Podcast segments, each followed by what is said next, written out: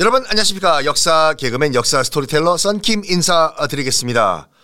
자 러시아 볼셰비키 혁명이 일어나가지고 볼셰비키의 나라가 되는가 했더니 끈질겨요 이 자본가와 또 온건파 쫓겨났지만 그냥 물러날 인간들이 아니죠 반격을 합니다. 상당히 큰 위기가 다가온 거예요 볼셰비키 입장에서 봤을 때는 이 온건파와 자본가들이 그냥 자기들만 덤벼들이 아닌 게 아니라 주변에 있던 다른 이 열강등, 영국, 뭐, 일본 등등등 이 도와줘 가지고 상황이 정말 복잡해지고 있어요. 볼셰비키 이 위기를 어떻게 극복하냐? 이른바 전시 공산주의 체제로 나라를 확 바꿔버리는데 일단 전쟁은 군대가 하지 않습니까? 그래서 일반 국민들은 잠깐 굶더라도 이 식량 이것을 다 군대에게 보내자. 일단 이기고 보자라고 전략을 짜요. 그래가지고 국가적 차원에서 식량을 징발을 해요. 저기요. 일단 우리가 잠깐 굶더라도 군대에게 식량을 보냅시다. 조금만 참읍시다. 혁명을 위해서, 혁명을 위해서. 그래가지고 모든 식량을 다 징발해가지고 공정하게 아직까지는 공산주의 이론대로 어, 시스템이 돌아가고 있어요. 공정하게 각 부대별로 배급이 돼요. 그리고 모든 생필품, 생필품도 다 일반 국민들에게 배급, 배급제로 나눠줍니다. 뭐 비누 몇 개, 이 집, 비누 몇 개, 저 집, 이런 식으로. 그러니까 요걸 따라 하는 거예요. 뭐 북한도 그렇고 대부분의 그런 그 공산주의, 이른바 사회주의 국가들이 물론 지금 이 식량 징발하는 거와 물론 생필품 딱딱딱 배급하는 거는 볼셰비키가 점령한 지역에서만 했겠죠. 나머지는 뭐 지금 반란군 세력이 들어와 있던 상황이기 때문에 또 그 당시 볼셰비키가 또 뭘 주장하냐면 모든 성인들은 일하지 않는 자 먹지도 마라. 어떻게 보면 맞는 얘기예요. 불로소득 있으면 안 되죠. 일하지 않는 자 먹지도 마라. 그래서 의무 노동제를 실시합니다. 모든 볼셰비키 어, 하에 있는 성인들은 다 똑같이 일을 하자. 결론은 뭐냐면 야 너 그래서 너 전체주의 이거 너무한 거 아니야? 개인의 인권도 그런데 그렇죠. 뭐 비판도 있고 그래요. 하지만 지금은 내전 상황이에요. 일단은 이기고 봐야 돼요. 결론적으로 말씀드리면 위급한 상황에서 강력한 리더십을 보여줬습니다. 볼셰비키가. 그래가지고 정말 신속하게 보급품을 확보를 해요. 그리고 다 붉은 군대, 그 당시 이제 볼셰비키 군대죠.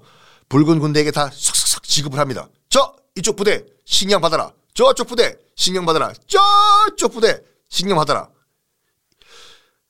결론적으로 말씀드리면 이 내전에서 승리하기 위해 가지고 국가 전체를 하나의 거대한 군대로 만들어 버려요. 결과는 어떻게 됐냐? 당연히 볼셰비키의 승리였습니다.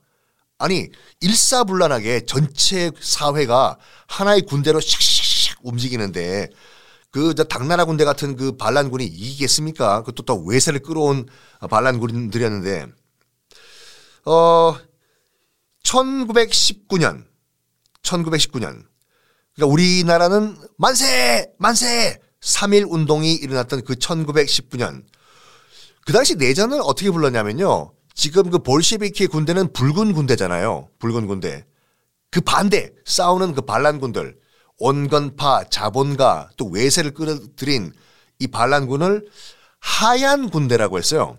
그래가지고 이게 적백 내전이라고 아마 찾아보시면 그렇게 난 좀 이 내전에 대해서 좀 더 공부하고 싶습니다. 어우 그럼요. 그러면 도서관 가신다든지 아니면 인터넷에서 러시아 적백 내전 검색하시면 쫙 나와요. 이번 주말에 한번 책 한 권 빌려보시는 거 어떨까요? 적백 내전. 붉은 군대가 이 오합지졸 하얀 군대를 차례차례로 팍팍팍 격파합니다. 마지막으로 1920년 11월 크림반도 크림반도 어디서만 듣던 곳인데 아이스크림 파는 곳인가? 아니요. 거기 다시 한번 지도 한번 보시면 러시아 흑해라고 러시아 역사 또 나중에 뭐 터키 역사를 할 때도 있겠지만 러시아 역사 할 때 흑해가 빠질 수가 없거든요. 이 내륙 안에 있는 유럽인들도 이걸 유럽의 방광으로 부른다고 말씀드렸지 않습니까? 생긴 게 딱 오줌보처럼 생겨가지고 이 흑해 위 보면 목젖같이 튀어나온 하나의 커다란 방울 같은 반도가 하나 있어요. 그게 크림 반도거든요. 거기서 일어난 전쟁이 크림 전쟁이고 나이팅게일 응?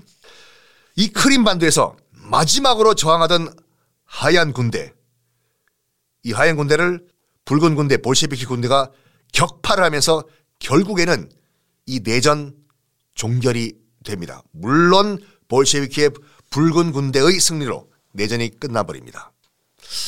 자, 이 와중에 이 와중에 잠시 잊혀졌던 한 가족들이 있었어요. 누구냐면 바로 니콜라이 2세 어, 러시아 마지막 황제 어떻게 됐는지 사라졌잖아요 지금요. 이 내전과 함께 안타깝게도 이 니콜라이 2세 가족 전체 니콜라이 2세 황제, 황후, 아들, 딸, 공주, 왕자들 다 운명도 같이 끝납니다. 어, 원래는요, 그 임시정부가, 그러니까 지금 내전을 벌였던 온건파와 자본가들, 이 온건파가 세웠던 임시정부 기억나시죠? 이 임시정부가요, 원래는 이 니콜라이 2세 가족들을 영국으로 망명 보내려고 했어요. 저기요, 그냥 앞으로 러시아는 우리가 후루룩 짭짭할 테니까 임시정부가, 어? 온건파와 일부 자본가들이, 어? 후루룩 짭짭할 테니까 마지막 황제, 니콜라이 2세, 그냥 조용히 저기 영국 런던 가서 어? 축구나 보면서 맨체스터 유나이티드 조용히 사시오. 알겠어? 그러면 고맙지. 어? 영국 갈까 우리? 그래서 영국으로 망명을 추진했고 당시 영국 왕실 음, 영국 왕실에서도 오케이 오면 뭐 우리 같이 놀면 되겠네. 큰 무리 없다 하고 오케이 했어요. 그렇지만 딱 걸리는 부분이 하나 있었어. 뭐냐면 이 보, 이 로마노프 왕조 마지막 이 왕실이요. 로마노프 왕조가 원래는 뿌리를 조선왕조실록 같이 쭉 거슬러 올라가면은 독일계예요. 로마노프 왕조가 즉 니콜라이 2세도 쭉 족보 따라 올라가면 조폭 따라 올라가면 아니라 족보 따라 올라가면 독일계거든요.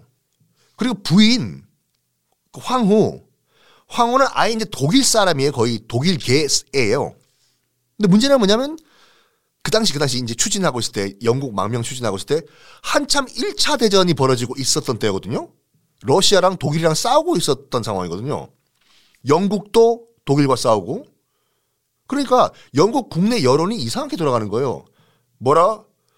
지금 그 쫓겨난 러시아 황제 니콜라 2세 황제가 뭐라고? 뭐라고? 우리 영국으로 온다고? 야 족보 조사해봐. 니콜라 2세 쭉 족복 따라 올라가면 뭐 나와? 도, 독일 독일계인데 봐. 야 아우토반 니콜라 2세와 부인 다 독일 사람들이야. 이 우리 영국 지금 누구랑 싸우고 있냐? 독일과 싸우고 있지. 아 근데 지금 독일 피가 섞여 있는 지금 황제랑 그 가족이 우리 영국으로 온다고 이게 말이 돼? 말이 안 되네. 아유 듣고 보니까 말이 안 되네 이거. 아유 야야 말이 안 돼. 말이 안 돼. 그럼 과연 그 뒤는 어떻게 됐을까요? 다음 시간에 공개하겠습니다.